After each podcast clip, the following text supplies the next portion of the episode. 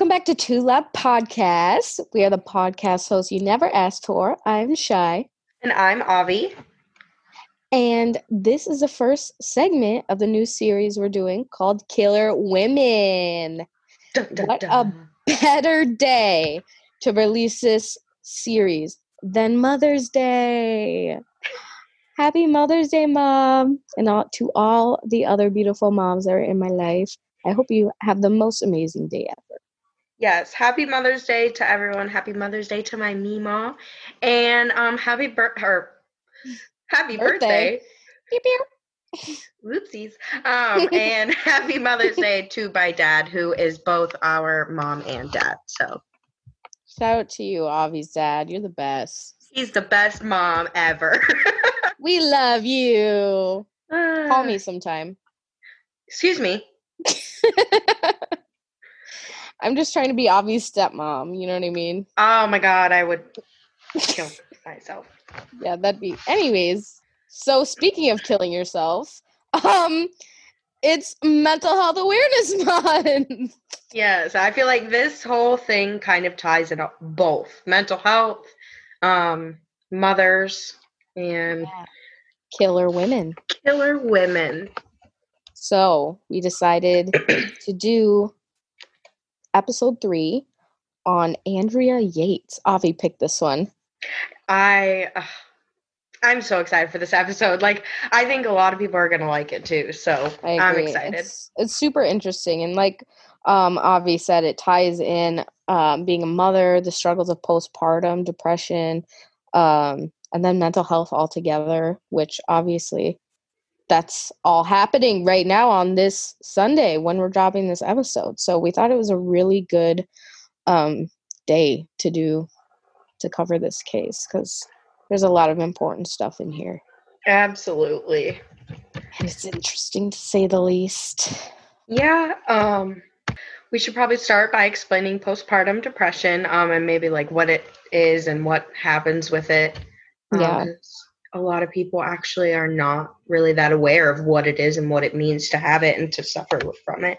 Um, postpartum uh, usually happens um, anywhere or anytime after you have a baby. Um, it can cause changes in your mood, uh, anxiety, anger, guilt, depression. You can have appetite changes, weight changes. You can have insomnia, um, obsessive thoughts, and it's less common, but psychosis is actually um, a symptom of postpartum. Yeah. So basically, it's like a really deep depression after literally parting with your baby, like not having them as like part of your body anymore and feeling like that missing piece of you. Um, it's kind of how a lot of women explain it. Of course, everybody experiences it differently. Um, but yeah, that's like the that's like the simple way, Yeah. general way of explaining it. But um, yeah, Andrea Yates is a case where she did have psychosis with her postpartum depression. Yes. Um, and psychosis, uh, if in case you didn't know, um, it is a symptom, not an illness. To get that straight, is it's like a symptom.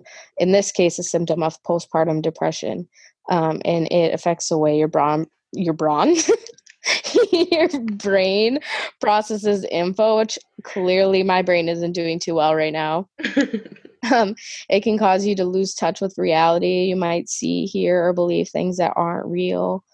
Um, so it can look a lot like how people like would think of it's like schizophrenia or something. yeah. So it can be caused by a mental or physical illness, substance abuse, extreme stress, or trauma. Um, can go on for mo- like some some women never come out of it hmm some do fortunately but there are definitely people who like they can never come out of psychosis unfortunately it's really sad Very. Yeah. Um, it actually wasn't something that people were even really aware of until like the 1980s, which wasn't that long ago, was Yeah. when it actually really started becoming like something that people looked at. Like, what is this? What is going on? Um, we found that 70 to 80% of mothers will experience some form of it, um, but it will obviously be different for everyone, like you said. and it's not just people who go full term and have their baby. Um, It mm-hmm. also includes miscarriages or stillbirths. Um, and actually, it's said that that statistic doesn't even count not live birth. It doesn't include. It doesn't include any case that is in live birth. Like yeah, that's seventy to eighty percent doesn't include the women who have miscarriages or stillbirths or anything like that. It's only the women who give birth to their baby live baby right. successfully successfully right. i don't know if that's a word whatever but yeah. you guys get what we're saying. Yes. So yeah it's really it's a really sad thing that like so many mothers experience and it's really not talked about that often at it's all. not. well and i like you said it's different from for everyone and i think it's really easy to be like oh, am I suffering from something or am I just not snapping back? Which I mean, that's mm-hmm. postpartum is, you know, you're yeah. Struggling. Yeah, and I've definitely heard too of like women. Obviously, neither of us are mothers, so we can't speak from experience or anything. But I've I have heard of women like they have a hard time like admitting or accepting that they're experiencing postpartum depression because they also feel guilty because they're like, I gave birth to my beautiful baby and my baby's here now and I love my baby so much. Why am I like feeling this way? Right. Like, they're right here in front of me. Yeah. So I can't imagine how confusing that must feel. Well, not like connecting with your baby um, in those beginning months, I think is definitely crucial for both the mother and the baby. Like my mom specifically, um, when I was born, they were living with my grandparents, my Mima and Peepaw. And my Mima would come home from work and I'd just be in the playpen, fine or whatever. And she could not find my mom anywhere. And she would go upstairs and find my mom sitting in a closet just crying. And she would be like, What what did Jason do? You know, what did he make you cry? And it it wasn't. My mom just didn't feel that connection with me, which I think is a big reason why I'm really close to my Mima. She kind of mm-hmm. stepped in in that time, but my mom definitely suffered really badly with it. Um, yeah. And that's, I mean, that's just one little, or not one little, but that's one case. Whereas for other people, it can bring out completely different feelings versus, you know, right. sadness, anger, guilt, all that stuff. Yeah. Yeah, and so specifically, Andrea Yates experienced postpartum depression. Um, if you guys have ever heard of her, you probably know her as bathtub baby killer. uh, so yeah, you want to give a little rundown on who Andrea Yates is? Yeah, so Andrea Yates, um, like she said, also known as bathtub baby killer. Um, she was born July 2nd in 1964 in Houston, Texas. Um, her full name was Andrea Kennedy, Andrea Pia Kennedy. Um, when she was younger, she suffered from bulimia and depression, um, and she started talking about suicide at age 17. So she kind of has a background of mental illness in general. With that being said, she was also valedictorian. She was on the swim team, an officer in a National Honor Society. I mean, I hate the word normal, but she appeared like a normal, mm-hmm. you know, person who may have like a typical teen who yeah you know she she didn't appear to be troubled or have any struggles like nobody really saw that in her yeah she's yeah. definitely a perfectionist mm-hmm. um, and then she went on and she graduated from the university of texas school of nursing she was a registered nurse um, and she was a nurse for eight years before she became a stay-at-home mom so she yeah she, i mean she was living a really good life as far as anybody knew. Like she was happy. Um, she enjoyed her job. Like clearly, yeah. Like she cared for people. So so sad to like think of. It is. This is actually a bit. It's it's a very sad case. I think, especially when you look at postpartum and what it actually does to women's brains and bodies and mm-hmm. and all that stuff. It turns you into a completely different person, which you'll see here. And it all kind of starts when she meets her husband, Russell, or uh, we'll refer to him as Rusty. That's what he goes by, Yates. Um, they got married April 17th, 1993. Um, and people describe their relationship as like they were very affectionate and very much in love. They lived in the same apartment complex, and Andrea at that time was healing from a broken relationship, like a previous one, and initiated the conversation with Rusty. And then their relationship was very centered around their religious studies. Like they were super duper religious, like like hardcore. Yeah, like like they lived and breathed. Like they went to Bible studies and you know, not Church, just and they yeah. they list like they went by every single whatever. I'm not super familiar with like religion or whatever, but like they just just like throughout this whole case, they described it like religion was such a big part of their lives together um, and also plays a role in what happens here. Um, so when they did get married, they announced that they would seek to have as many baby babies as possible. Like again, that was kind of part of their religion and what they believed in. Like you would have as many babies as God would allow you to have, and right. Fortunately, Especially in this case. yeah, Um, they actually had another religious couple um, that you find a little bit of information on as you research this case. Um, and this other couple was actually also very religious, but they were a little bit more on the extreme side. Um, if you did not live by quote unquote the rules, um, I mean, you were going to hell. You were you were a sinner. You were a child of Satan. Um, and this specific couple, actually, this wife had sent her letters multiple times, basically telling her, you need to repent now, um, which means ask for forgiveness for your sins, um, and just basically made her really, truly feel like she was. like a, she felt like a terrible mom and Yes. person, and like she was just damned, and therefore her kids were damned, and Yeah. you know, like, ugh.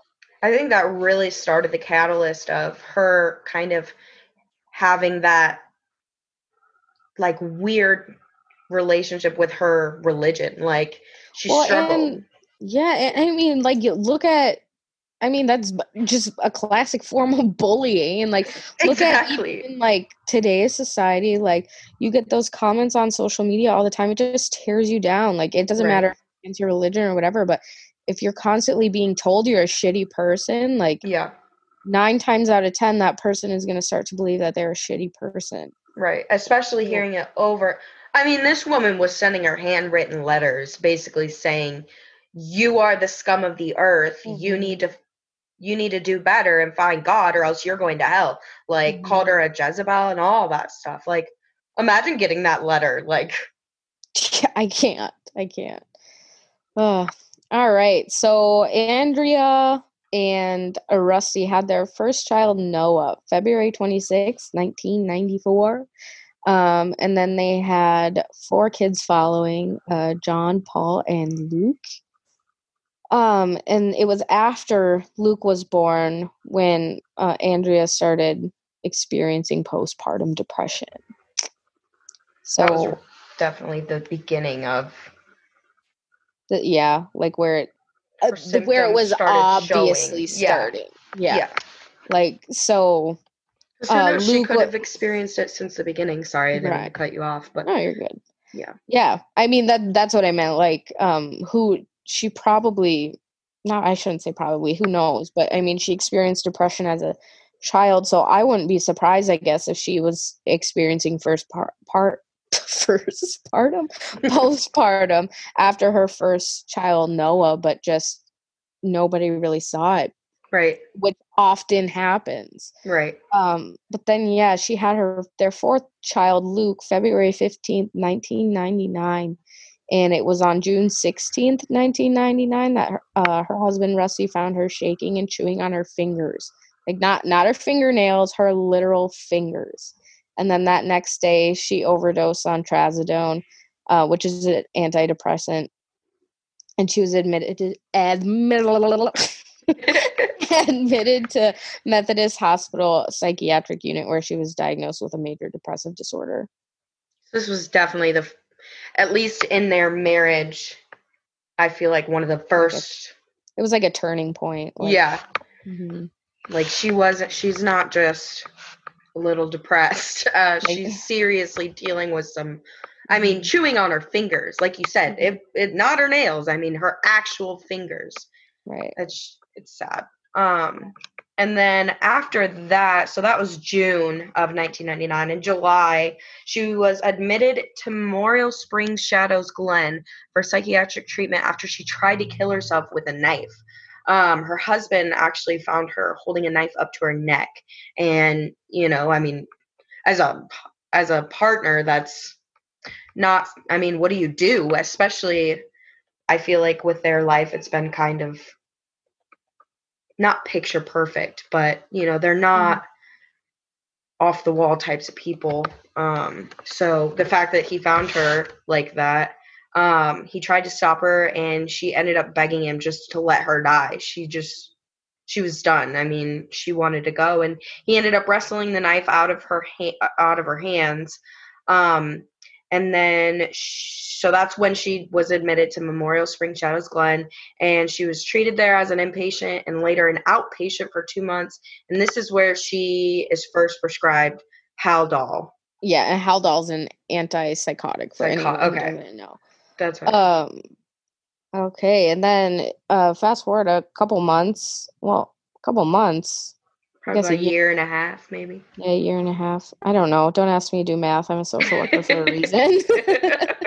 so November 30th, 2000, um, their fifth child, Mary, was born. Even though this, their first psychiatrist strongly urged them not to have any more kids because she said um, it would like more than likely cause postpartum depression and then from there go into like a psychotic break and yeah. she told them like the chances of um andrea going into psychosis after this are like very high like do not have any more kids. It's not worth it and it's not safe for any of the kids or andrea herself. Right. Um, but despite all that they had their next child mary.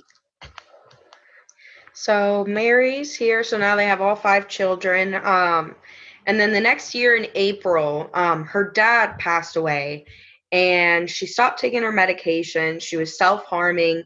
Um, she was obsessively and feverishly reading the Bible. So, I mean, something wasn't right. Um, and she comes under the care of psychiatrist Mohammed Saeed, um, which he is her psychiatrist from now until, you know, the crime. Um, so he'll definitely be referenced a lot more.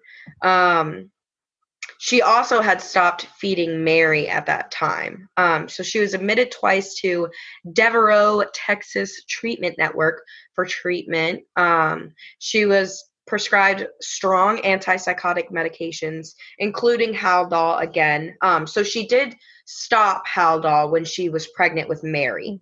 Mm-hmm. So when she got pregnant, she stopped it, and then he put her back on it. Um, like I said, after her dad died, and then May 3rd, so probably about a month later, degenerated.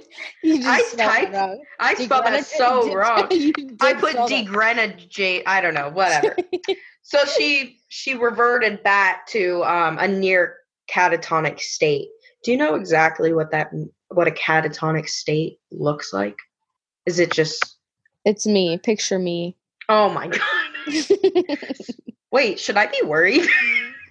Probably. I don't know. Should we I be mean, laughing? I mean, is this probably not, but like that's how I feel like we deal. You know. Yeah.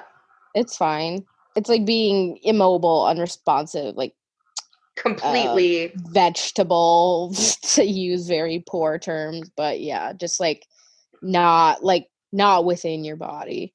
Gotcha. Um that she actually said later on after the crime was committed that she had filled the bathtub in the middle of the day um, and was originally planning to commit the crime that day, um, but she convinced herself not to. Yeah. I wonder how like how are you able to convince yourself? Like you go that far, how are you able like I was actually I I thought about that when I had read that because I was just thinking like can you imagine? I mean, I mean, you can't, and nobody will ever know what was going on in her brain besides her. But I mean, you filled up the bathtub. I it would be interesting to know what exactly was that thought that made her back away and unplug and drain the bath. You know what I mean? Right. So, Like if you have those thoughts and you go that far as to like fill up a whole bathtub and have every intention of doing it, like I just wonder I feel like a really strong thought or a sign or something had to have been like, oh shit, like don't do this or I don't know. I'll- guess she was in such a psychotic state too that like whatever she was hearing or whatever was telling her to do these things maybe was like telling her that it's not the right time. I it could be that. It could be that kind of internal struggle between her and her mental illness. You know, Yeah. It. i don't know. It's it's so hard, I guess, to even try and put myself in that position um, Right. because she ha- she was dealing with so much more than you could even imagine. Yeah. Yeah, so about a month later, uh, she was taken off her Halidol again because there was concern uh, with her side effects. They, I couldn't really find that much detail on it, but um, yeah. So what- for whatever reason, she was taken off her Halidol again. Um, and then around the same time, Dr. Saeed uh, did advise that she should not be in a caretaking role, like which means you should not be responsible for your children by yourself at all. Like she could be around them, but she should be supervised with another um, stable adult at all times. which is I think Um, very strong to have someone say, um, Mhm. especially for a mother. right. And but Rusty kind of thought this was bullshit. yeah, Not did. total bullshit, but like, oh my god, he was just so stupid about it. So he basically was like, well, she still needs to have her time with her kids. She still needs to do her motherly duties. She still needs to do have her independence, um, and can't lose her maternal responsibility and instinct and whatever. So it was kind of planned that when Rusty had to go to work, the plan was that Rusty's mom would come over and watch all the children. Andrea would still be there, but mom would be the caretaker. But what Rusty decided to do on his own is he would leave for work, and then there would be an hour of time that Andrea would be alone with the kids, and then mom would come, and then um, mom would leave an hour before Rusty got back home from work. So in total, Andrea would have two hours alone with the kids every day. And he really thought that this would help, um, which I think is super important to note because there's that Mhm. lack of understanding.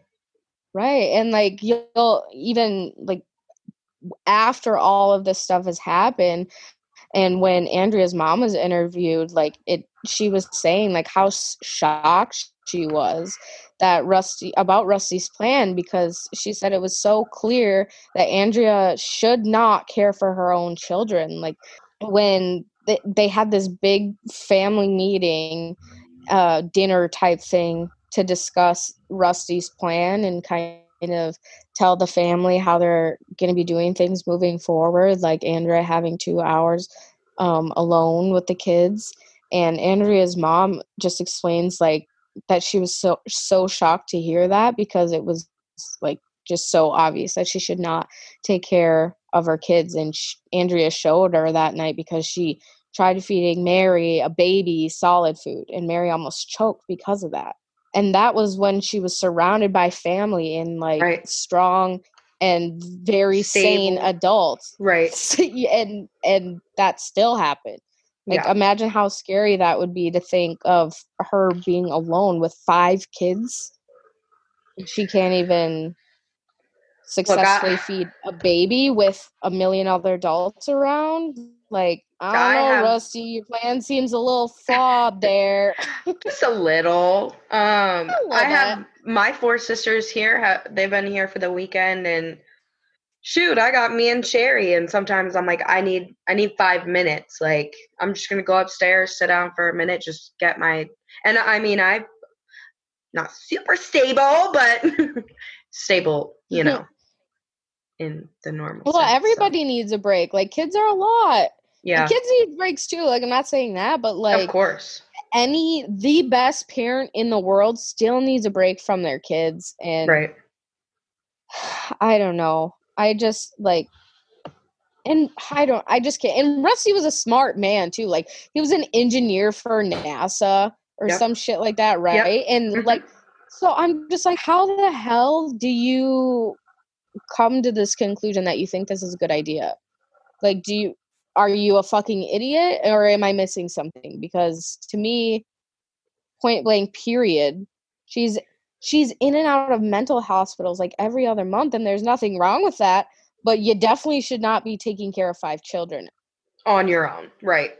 Well, I think, I mean, if you ask me, I'm not well, if you ask me, I think it's the religion. I think, you know, for them to get married and basically say we're going to have as many kids as God lets us. I think right then and there shows you kind of that mentality of mm-hmm. of Andrea, the woman and the mother of yeah. what her responsibilities are. And I think in Rusty's eyes, she That's just she just yeah, it's your job. You just need to get get back into it get back into right. it spend more time with your kids you you'll be fine and i think that's super i think that's the biggest point of this whole thing fuck but yeah i totally agree with that and i wonder too like if rusty you know like people really there are people out there who like don't believe depression is a thing and like uh, postpartum even more so people are like what the fuck like yeah just just feel better like right. i wonder if rusty was like one of those people, you know what I mean? Well, was he? I'm pretty sure he was quoted telling his brother that people who suffer from mental illness need a swift kick in the ass. Yeah, yeah, we have and, that in here somewhere. Who knows where it is? But yeah, I he definitely said something like along those lines. So, yikes! Yikes! Especially for Andrea because she needed a lot more support um, than she yeah, got, absolutely. I guess. Um, so on June 20th, um, Rusty left for work. Andrea filled the bathtub again, and she started with John, Paul, and Luke first. Um, she grabbed the children, held them underwater until they stopped moving. Um, after, one by one, she would lay them in her bed. Um, after the three boys, she then drowned Mary, the baby, um, and left her just floating in the tub. Um, and that was the moment that Noah, her oldest, came to the bathroom and asked Andrea what was wrong with Mary. And when he realized, you know, what was going on, he tried running away, but she ended up sadly catching him and uh, drowning him in the bathtub as well. Um, once Noah was drowned, she left him in the tub and uh, put Mary in John's arms in the bed, mm-hmm. which I think is really interesting. Number one, they say the way that she did it was methodical. Um, mm-hmm. If she and, started with one, they could aware uh, alert the others.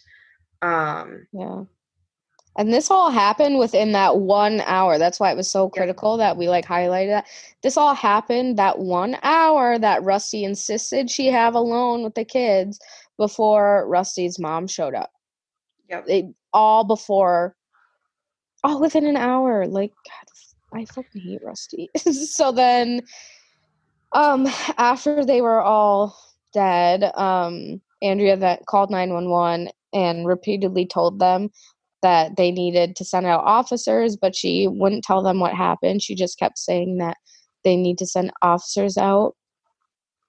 Um, and then she was asked if an ambulance was needed, and she did say yes. Um, right after that, she called Rusty and told him that something was wrong. He asked her, like, is it the kids? And she told him yes. And then he asked how many, and she's just said all of them. Yates drowned her five children one by one um, in the bathtub. And on June 20th. Yeah. Um, and like she said, that this was only in an hour um, between when he left and when his mother was supposed to show up. Uh, I just researching this and watching the documentaries. I think because I knew we were doing it for this was, I mean, it's sad, but like I feel like now that we're actually talking about it, my heart is just breaking because it didn't need to happen. You know, it, right. it didn't have to get to that point. It was totally avoidable. Like that this is one of just the cases where it's like like who failed her and I'm interested to hear what other people have to say. Personally, I think Rusty plays a huge part in this. A I agree. Huge part because he was advised to not let her be in the caretaking role, to make sure that there's always a stable adult there to watch the children, and to to not have another kid as well, which it seems like having Mary was what kind of pushed it over the edge. Like it was a big enough struggle after Luke, and then after Mary, it got progressively worse. Right. And they were advised not to have Mary. They were advised not to leave her alone with kids. And despite all that, Rusty basically said F you and did it anyways. Which is funny because he also, um, him and his family blames the psychiatrist, Dr. Saeed, um, for it and feels that it was his responsibility to take care of Andrea and to treat her and not his, which I just, Yeah. I, it's just crazy to me that you wouldn't even feel Like- the slightest responsibility for your wife, your partner, Your children your who children. you left there with Yes. her. Yeah. like oh and yeah so he blamed a lot of this during the trial he he just kept saying that it was dr saeed's fault um she he felt that andrea was over medicated um, one of the meds being effexor which is an, another antidepressant um that i think it was in like 2005 or around there um, one of the side effects that is listed is homicidal ideation um, and a- according to one of these articles, she was taking twice the recommended dose a month before, about a month before this crime. Um, and then I know there was, I, I know we have it in here, I'm not sure where it is, but there was another psychiatrist. So one of the psychiatrists that the state hired, and then one that the prosecutors hired, one of them said like yeah this was twice the recommended dose she should not have been on this and then another one says that that's perfectly normal and she was Yeah, it's taking normal. the appropriate amount of medicine so it's like well what the f- like Right. so what was she what should she have been on what was wrong what was right like Right. I think I not only was Rusty wrong. Rusty to blame, but the system too. I mean, yeah what was she? You know, and I'm not saying it's we're gonna figure it out tomorrow, but I mean, these medications are antipsychotics. These aren't, you know, not that they aren't not as strong, advil right? Or or even antidepressants like like Zoloft or or Paxil, where oh it's a effexor mood an stabilizer. oh, I thought it was. is an, oh, no Oh, really? Oh, that's Hol- crazy. Halidol is a antipsychotic, Oh, okay. Effexor is an antidepressant. But either way, antidepressants are still like hardcore, and they can give you terrible side effects. So, like, who? I mean, I don't, I don't know. I Yeah. couldn't find a real clear answer and like what the fuck was going on with her medications. But One, it's either hard. way, I that's think. what Rusty blamed understand. a lot on. But I think he just didn't want to take fault. Like I'm sure he knew he was wrong. Like you're an idiot. You were told not to leave her alone, and you did. So let's blame it on the medication because that's the easy way out. Right. The crazy doctor. Yeah, Oh boy. stupid. Um, so she actually later confessed that she specifically waited for Rusty to leave that morning. Um, sometime after he left, she locked the dog up, which the dog's normally allowed to walk around. Um, and she had stated later that she specifically waited for him to leave because she knew he would stop her. Um, a psychiatrist also um, pretty much said that she locked the dog up to prevent it from interfering interfering with killing her children um, which i'm not sure if that's exactly where her mind went um, but that's pretty much where they I came to the feel like it is Like it sounds pretty premeditated, especially Yeah. considering that there was a day that she said she did fill up the bathtub, so she had already had it in her mind how she was going to do it. yeah And then she locks up a dog that Right. she knew would have otherwise like been barking around, causing a distraction. Yeah. Um, in one way or another, could have. I mean, dogs dogs are super smart. Could have Yeah. ran somewhere and got attention and brought Right. over to the house and caught her and not let her finish or whatever. And then knowing that she has that critical hour before Rusty's mom showed up, like I definitely think it was premeditated. Like I think yeah, that's definitely the most important part about that piece is that that's going to affect, you know, the trial and stuff later on in the way that people look at this because I mean it was an intentive crime. I mean, she intended, she planned it, you know. Right. Right. And I don't know, I just I mean, like clearly she wasn't in the right mental state, like obviously, but it's like I mean, I just think like regardless like i don't think you're like you're responsible for it like this is where it gets so tricky it's like right. you still you still did it like you're still responsible for it but at the same token like you're you weren't yourself like she was not andrea yates when she Right. did this you know what i mean? Like she was a completely different person and that's where it's like who like who is really responsible for this and there i don't really like there's not one answer you know but hmm. Right. Well, we had even asked kind of each other, like, killer? Well, yeah. I mean, she did kill her children. mhm, Now, did sane Andrea Yates kill her children? No.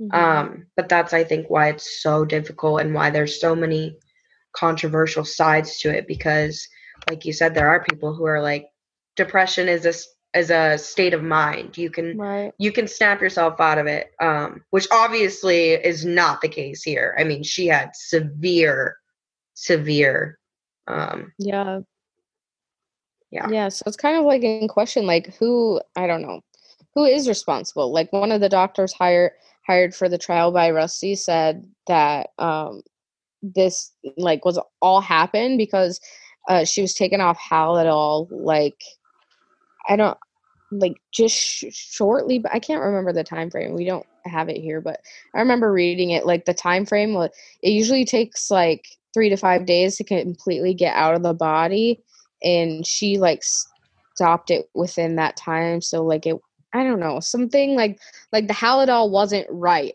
at the time that this happened. It was it it was uh 16 days later um she stopped the halidol on june 4th 2001 and then june 20th was when she did it oh i'm yeah i don't know I mean, because I like obviously neither of us are psychiatrists either, but I Yeah. do know like stopping a med like cold turkey can fuck with you just as hard as like taking it. You know what I mean?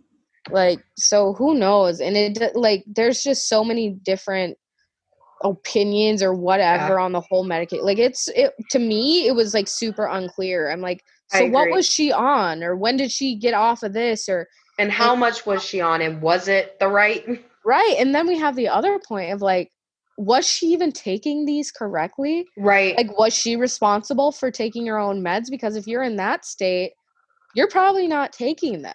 It was stated, I'm not sure exactly when, but I know it was at some point during um all of her in and outs with the um doctors that she was uh she would hide them in her cheeks. She Yeah, would pretend like she took them and hide them in her many- cheeks. So many people do that who aren't psychotic. Right. but I'm like, sh I I would be curious, like, if she was responsible for taking her own meds every morning, or if that is something that Rusty helped with. I didn't see anything about that, but that was just I a didn't either, thought, but yeah, that's I wonder if she was even taking them like she was supposed to be, you know? Right. Um, so yeah, so that's the crime. That's pretty much exactly what happened on that day. Um, and then uh, on July 30th, she is indicted on two counts of capital murder and she is pleading not guilty by reason of insanity. And then February 18th, which is almost a year later, um, in 2002, the trial began. So then in March 2002, during the trial, the prosecution's expert witness, psychi- psychiatrist Park Dietz, uh, testified that Andrea got the idea to drown her children from an episode of Law and Order, which is really interesting and inaccurate because the Wrong. episode did not exist at that time. Um, so that I don't, I thought that part was super weird. I'm like, what? like you're gonna bring a law and order. That's what you're gonna use to try to fight this and say and it's also wrong. Have you ever seen Law and Order? Also, this episode doesn't exist. Did you think people couldn't? Well, it didn't. It didn't that? at the time. Right. That's what I mean. and do you think people can't easily find out that this? It's on TV. Like, there's hard proof. What do you like? When it was such a huge, it was such a huge. I mean, horror. Yeah, but it's like, so sad. Yeah. So at that time when he made this statement, like they didn't know for sure that this episode didn't exist, but it will be important later on. But at this time, he says this expert Dietz says that that's how she got the idea to drown her children.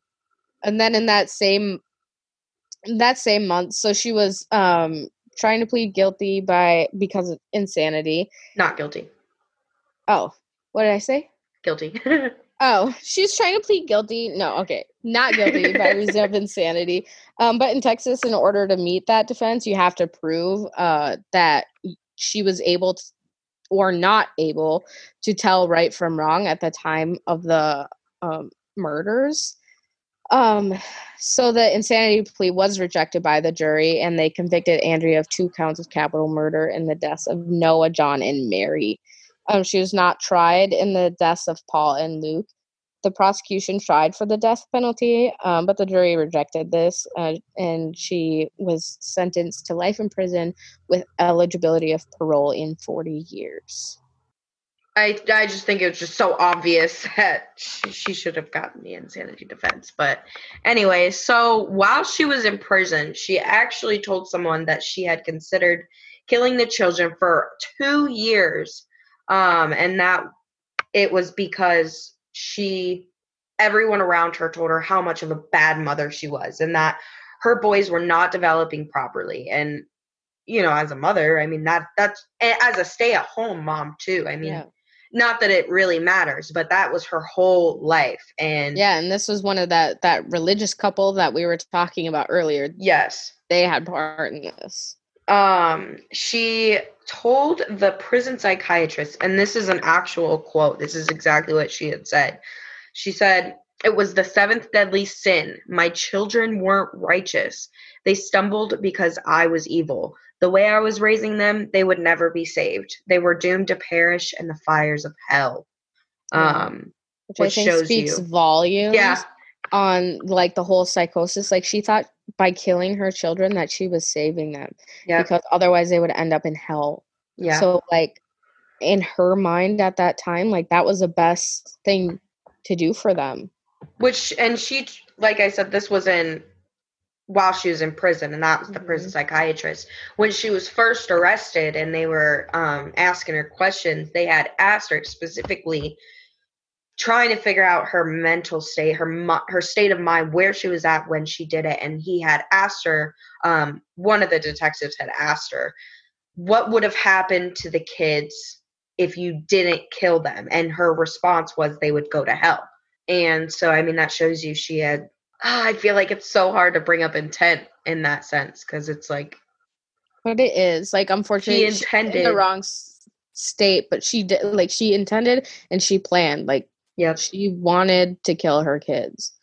She um, felt she was. That's the only way. That was how. That was how to save them from hell. Yeah. Oh my gosh. That same year, um, in 2002, the Yates Children's Memorial Fund was set up to honor all the Yates children and to ways ways awareness to Renegade Waiter.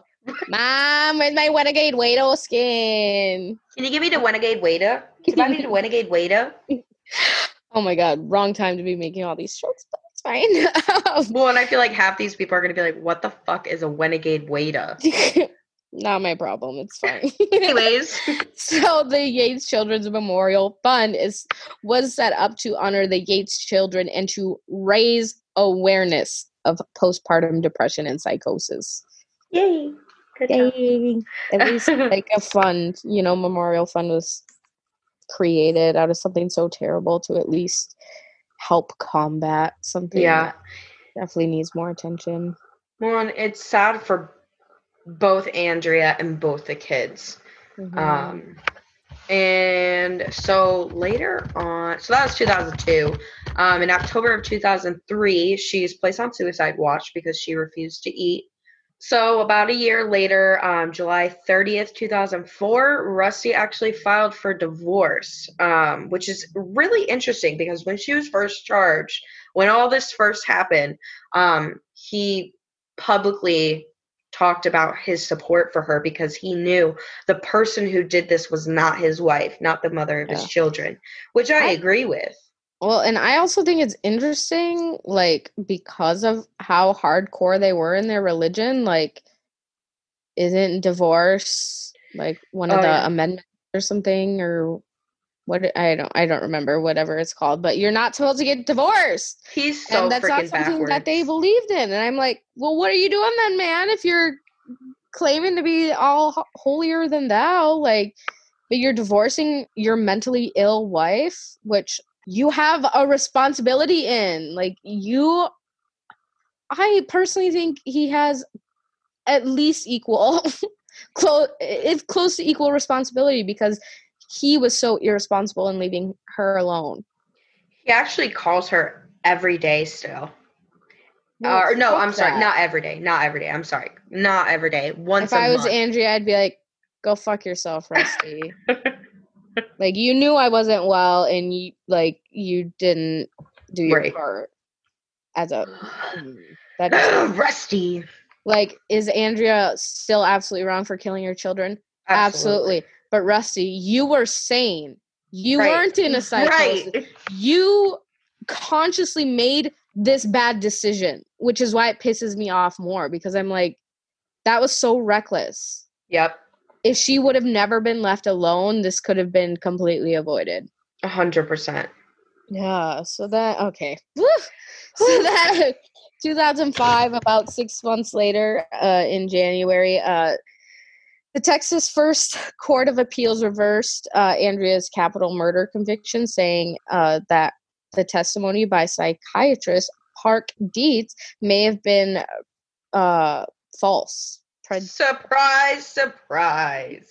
oh, that Law and Order episode doesn't exist? Weird. Yeah, this, this is when it kind of all comes out into light. So they, yeah, they basically found out that he was telling bullshit stuff, kind of coercing the jury. Yep. Um, and then they decided at this point that there would be a retrial.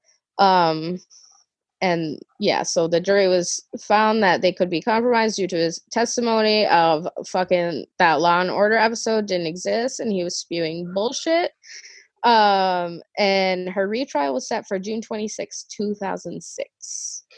I'm just so was. like out of all of things in this case, this is what caused a retrial was a Law and Order episode, not the fact that she was definitely mentally ill, but because there was a Law and Order episode that was used as evidence in some way or sort that didn't actually exist. Like clearly, what? this clearly Park Dietz is a freaking sucks, dude who the fuck hired him? Like the freaking prosecutor, prosecution. No. well, they fuck idiots. They're like, you know what? Let's get a liar. like, Bam. Bam. All right. So that was January 6th of 2005 when they yep. basically were like, yeah, I think we fucked up. um, and so that was uh, January, a couple months so later. March 17th, Yep. Yep, that's when um, their divorce is finalized. Andrea and Russell Yates. Um, she received $7,000 in cash. Uh, she got the right to be buried near their children um, and a nursing chair. That I was so confused. I was, was confused like, about. I'm well, and I'm like, is that really something you should give someone who, like, I don't think I that could be like a trigger, you know, like. I'm like, like I was wondering. We, I like, mean, honestly, we didn't look chair? too much into yeah. this either because it wasn't really important yeah it, it, was just but like i'm like do you mean like what was significant about the nursing chair like it was was it the chair she used right to nurse her children like what yeah that's what you got out of the i don't know whatever i guess Right. Uh, which I do think it is awesome that she got the right to be buried near their children. And I'm sure a lot of people will disagree with me on that. But I truly believe she loved her children. Oh, I Uh, agree with you. I think she. Excuse me. She loves them so much. that she was doing the most extreme thing to save them. She was doing what was right in her head at that Right. time. Yeah. Yeah. Um, she'll also get um a chunk of his retirement benefits from NASA. As she fucking should, you dirty little bastard, Russell. I hate you. Fucking Rusty, man. Oh my god. Of course you suck. Your name is Rusty. Me? Okay, I can't. My my brother in law's name is Russell. Oh fuck! they- Oh wait, I knew that. I'm so sorry. no, but I was like, fuck Rusty, and I'm like, not you, Russ, not you, love you, yeah, bro. you call him Russ. I Yeah. didn't say Russell or Russ. I said Rusty. Sherry calls him Rasty or Rassel. Okay, but that's as a Anyways. joke. Like you're not going and announcing yourself. Hello, my name is Rasty. I love you, Russ. Sorry, Russ. We have me and Russ have a matching shirt, therefore we're best friends. BFF. You were passed out. I don't. uh, yeah, I figured when you said that, I was like, oh, You're like, how do you have this memory with like my fucking brother-in-law? Yeah, well, you were sleeping, of course. Yeah. Um. Anyway, so January 9th, um, two thousand six. That next year, like how I just quickly. Uh. Anyways. Uh, so January 9th, 2006, she pleads not guilty. She puts in her plea. Um, she says not guilty by reason of insanity, rightfully so. Um, and that was her first court appearance since 2002. Um, A little rusty in the court system. See what I did there? Oh, they can't. The listeners can't see you doing that. I'm pointing She's at her like, at me. She's "Yeah, like, "I see that. I I, see see, you did." All right, so psychiatrists for both prosecutors this is the best. Okay. and Andrea's attorneys agreed that she was severely mentally ill and was suffering from one of many psychotic diseases at the time of the murders. But despite this, the lovely state of Texas believes she was still aware enough by legal definition of her actions. I'm uber rolling my eyes at aware enough. Are you fucking? Are you fucking me? I feel like Literally. that's how enough? most How people could you feel. tell? By the six thousands or the seven thousand times she went to a psychiatric hospital? And by the first child that she drowned or the fifth child that she drowned. But she was aware enough. I don't. I just. Hmm. And don't because she wanted to save them from eternal damnation. I what pisses me the fuck off. Yeah. Uh, so in February 1st, 2006, State District Judge Belinda Hill approves a $200,000 bond for Andrea on the condition that she voluntarily commits herself to Rusk State Hospital. So I guess that, I mean, that's a more fitting place for her than the jail, I guess. Absolutely. She was released from jail that following day and was admitted to the Rusk State Hospital for psych- psychiatric treatment. Which the retrial actually only lasted a month. Yeah. Which it, it was stated that when the first trial happened, I think the reason it took kind of a little bit longer was it was right after 9 11 happened. Um, Yeah. So I think that also. I am a little confused here. Maybe you can clear this up though. Like, I don't. How did they find her in January? They found her not guilty because. Oh no, I guess it doesn't. Oh, the state of Texas believes. Okay, never mind. She wasn't ever like found guilty, not guilty, whatever. Never mind. Disregard No, you're that. fine. Um, in January was what she pled to not guilty. Right. Yeah, I had it in my mind here that they found her Gotcha. still guilty, but then they released her to a hospital. I'm like, wait, what? But yeah, I just read that wrong. So okay, so yeah, so I guess we kind of Yeah, well so no she was, because oh because she had bond, so she was out on bond waiting for the official um trial, I guess, but she was able to get out help as long she as she went to the hospital. So Right. instead of basically waiting for the trial at her home, she had to be in the hospital or in jail. Yeah, yeah, or in jail. Yeah, yeah, they let her get some psychiatric help that she definitely needed. yeah, absolutely.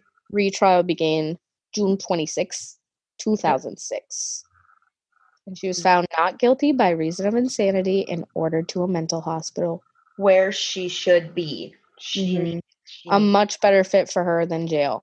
Yes. So um, that was July 26th of 2006.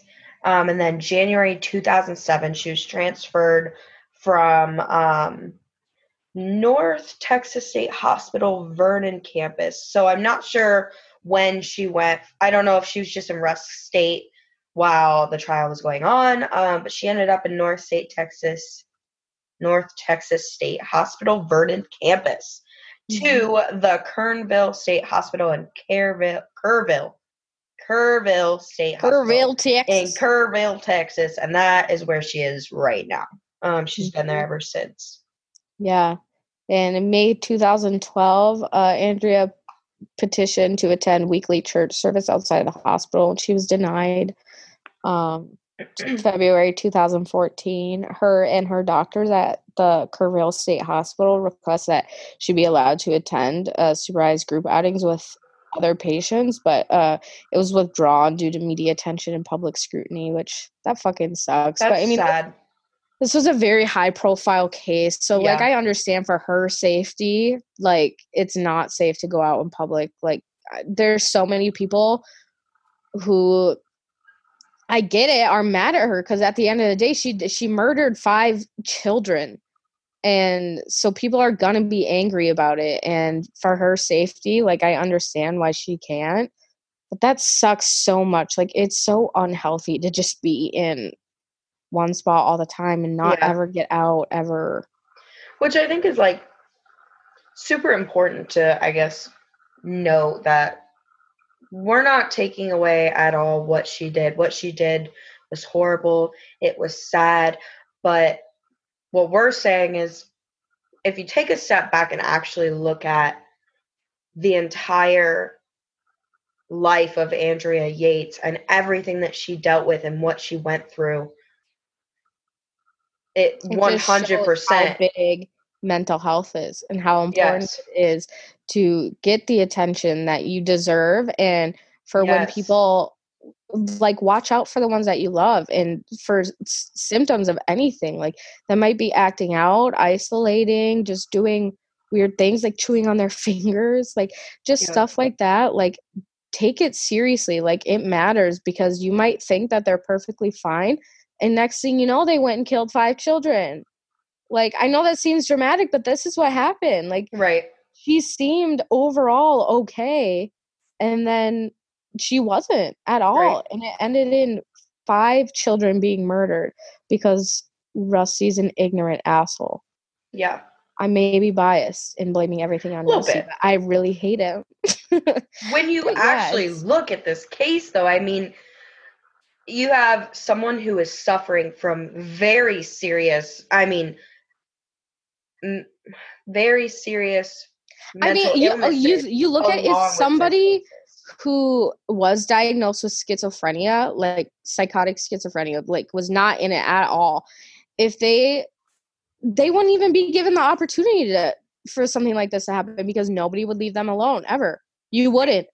But po- for whatever reason, somebody with postpartum psychosis, it's a different it's story. different right no right.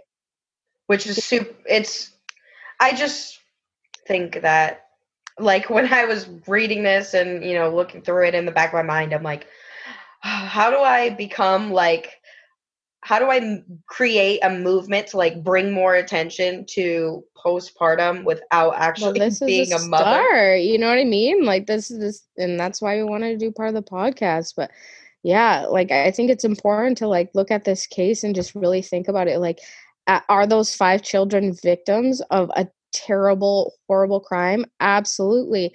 But in my opinion, this is an opinion. I'm not stating it's a fact. in my opinion, Andrea is a victim of undiagnosed mental illness Absolutely. untreated. She wasn't I mean, it was treated to an extent, but not, she did not get the care and the attention she deserved. She was neglected to a certain extent. And like, it could, it just, it could have been avoided.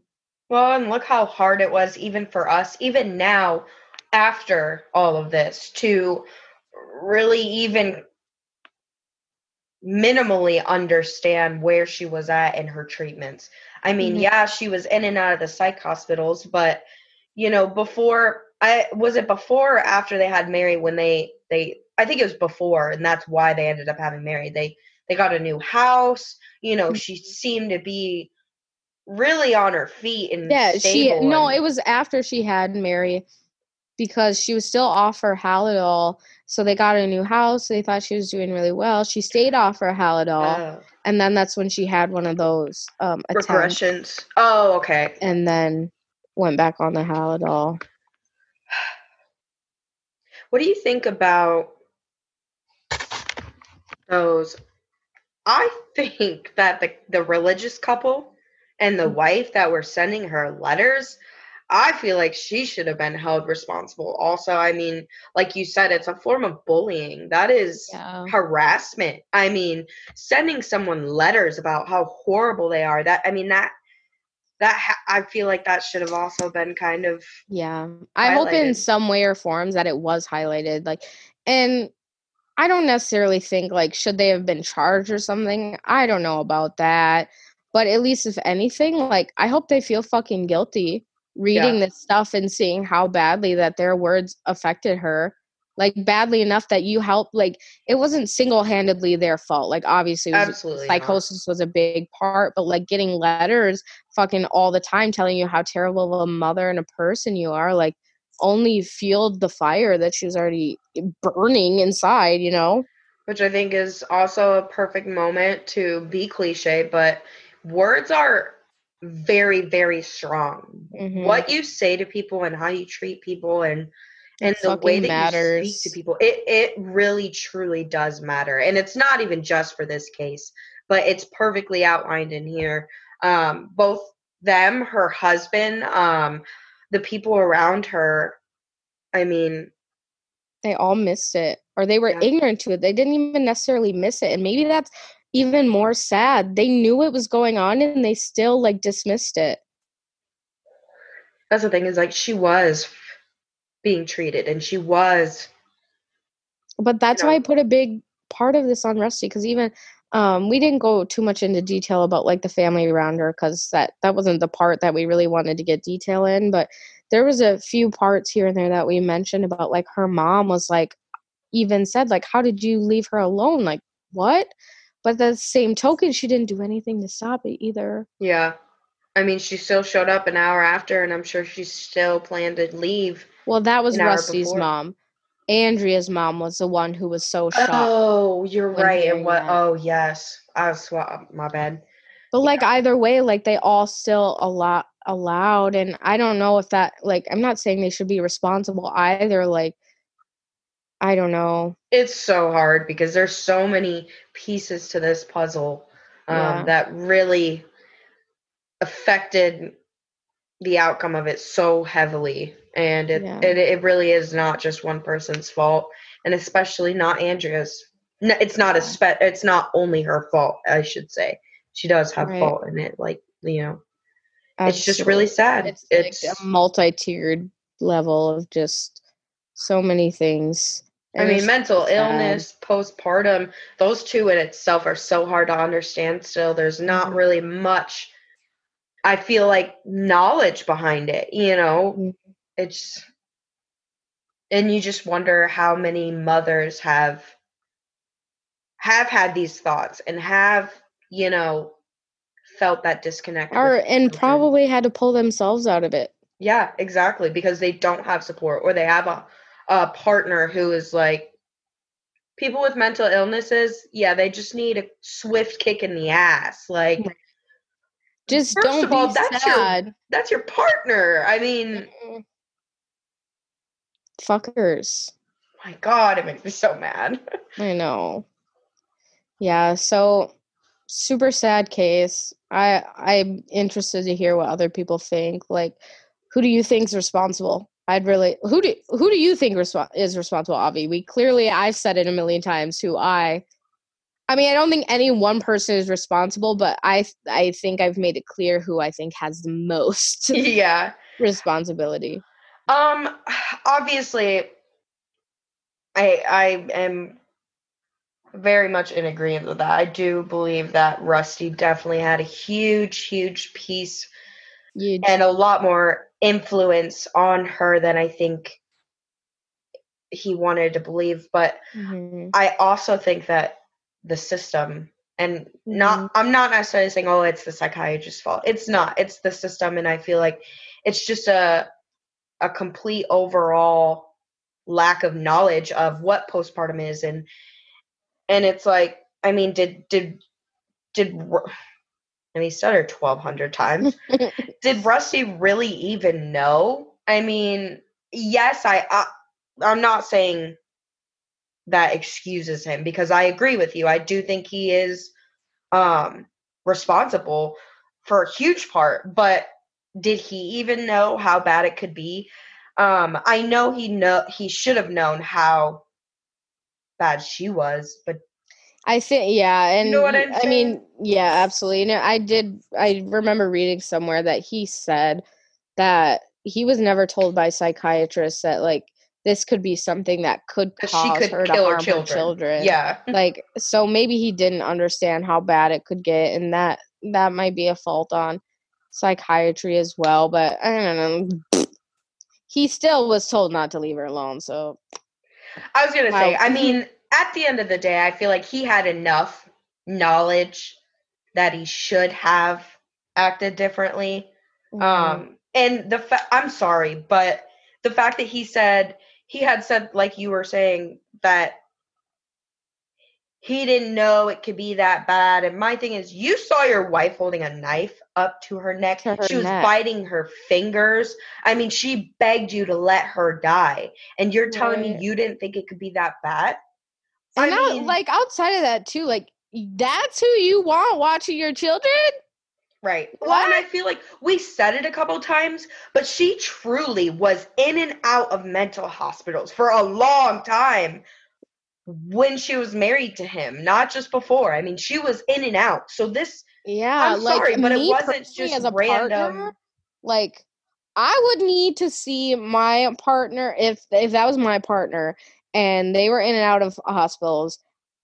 I would need to see a lot of work done, and I would just need to see a lot to feel confident to leave her or him, whoever, alone with my children. Right. Like, well, and you, with you have to do a lot of fucking too. work to know that I'm I have enough confidence in you that you're not gonna have another psychotic break because people can come out of it. But like, she had only been out of the hospital for like a fucking month, maybe. You think that's enough time to recover? No. Absolutely it takes not. years. Years. Oh, it's, it's just, just, really sad. I know. I wonder but she's doing now. I know. I actually was thinking that. Like, I wonder, I wonder where she's she ever, at with like, it. Yeah, that's what I'm saying. I wonder if she came out of psychosis, or maybe we'll have to maybe do a follow up later. On. Yeah, do a quick little follow up. Yeah. So we definitely want to hear um, what you feel like.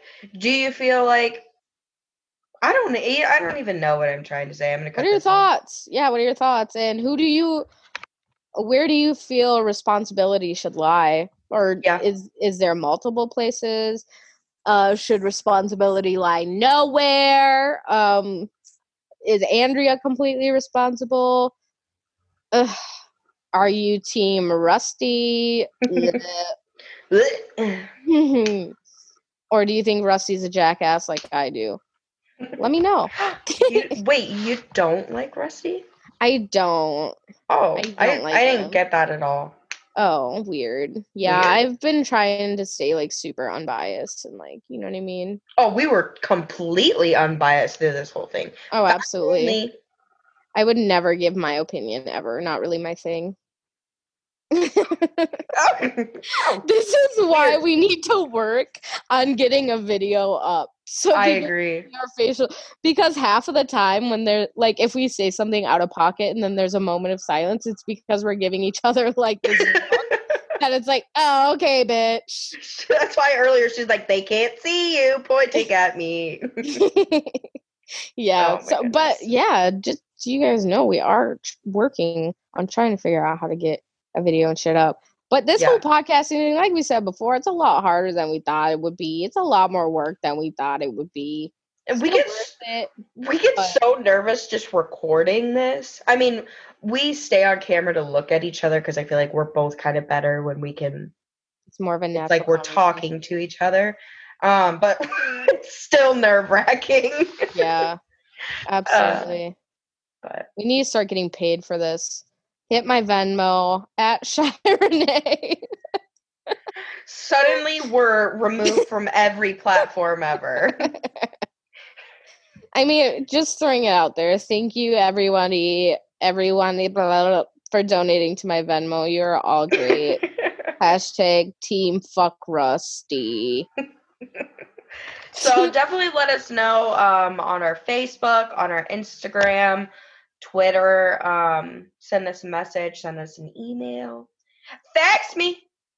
As always, all of that information will be in the description box. Um, I also did want to ask you guys all to please rate and leave a review on our podcast, um, both on Apple and Spotify, because it does help us get more recognition and bumps us up on the charts. Um, and we're probably like 5,000 million on the charts right now because we're just a small little podcast and we're Five okay thousand million But we want- one. but we want people to hear what we have to say and we want new people to be able to come listen and join with us so Share the um, love.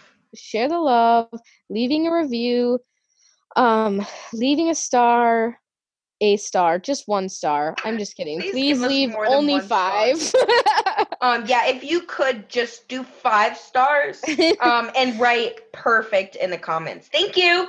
Thank you. That'd be great. But yeah, in all seriousness, that really helps us out. Um, so please do that. Um, what else? Oh, when we share our links and everything on our Facebook page and whatnot, please do share those as well so other people can listen. That's how we grow. Um, of course, obviously, all jokes aside, like we're we're not making money right now, but we are still putting money into the podcast Um, which we definitely think it's worth it and it's still fun but like i think it would be a cool goal yeah, time to be able to like get some money back for doing this or do something like that. videos and, And be able to- reinvest and yeah be able to invest more and do cooler stuff with this and sharing and stuff like that is like the easiest way to do that and it's it's free for you guys to do that so Yes. helping us get our podcast out there like that is the thing that means most to us I after will heart it. yourself, of course. Please always listen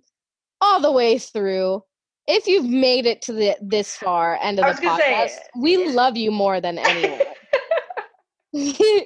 I wonder Uh. if people like. uh, I know me personally, like so many, t- like even I just put a podcast on and then fall asleep, and I so often never even hear the second half of the podcast. So I feel like listening to this right now, if you don't listen to the end of this, you're psychotic because Oh, yeah, I couldn't go without knowing what happened. Oh yeah, like cases like this. I don't. These aren't like my bedtime podcast. I think I need to catch some things. You know what I'm gonna listen to? Bathtub Baby Killer. murder. Ah, soothing. no, instead I listen to shit like aliens, and then I have dreams that I'm being ad- abducted, and I'm like, God, that's so weird. Like, why would I have that dream? Crazy. I don't know. Maybe because you just listened. Anyways, getting carried away again. This episode is gonna be three hours long. It's fine. Well, we appreciate everyone. give us your opinions. Like us on Facebook, Instagram, Twitter, all the socials that will be in the description box. Leave a review. Leave some kind stars. Bossy. sharing is caring. Fuck you. Love you. Love you, Kay. Love you, Kay. And happy Mother's Day to Happy all Mother's beautiful Day. mothers and the daddies who have to be mothers as well. We love you Yeah. all. This And is Two Loud Podcast. see you next Sunday. Bye. Bye.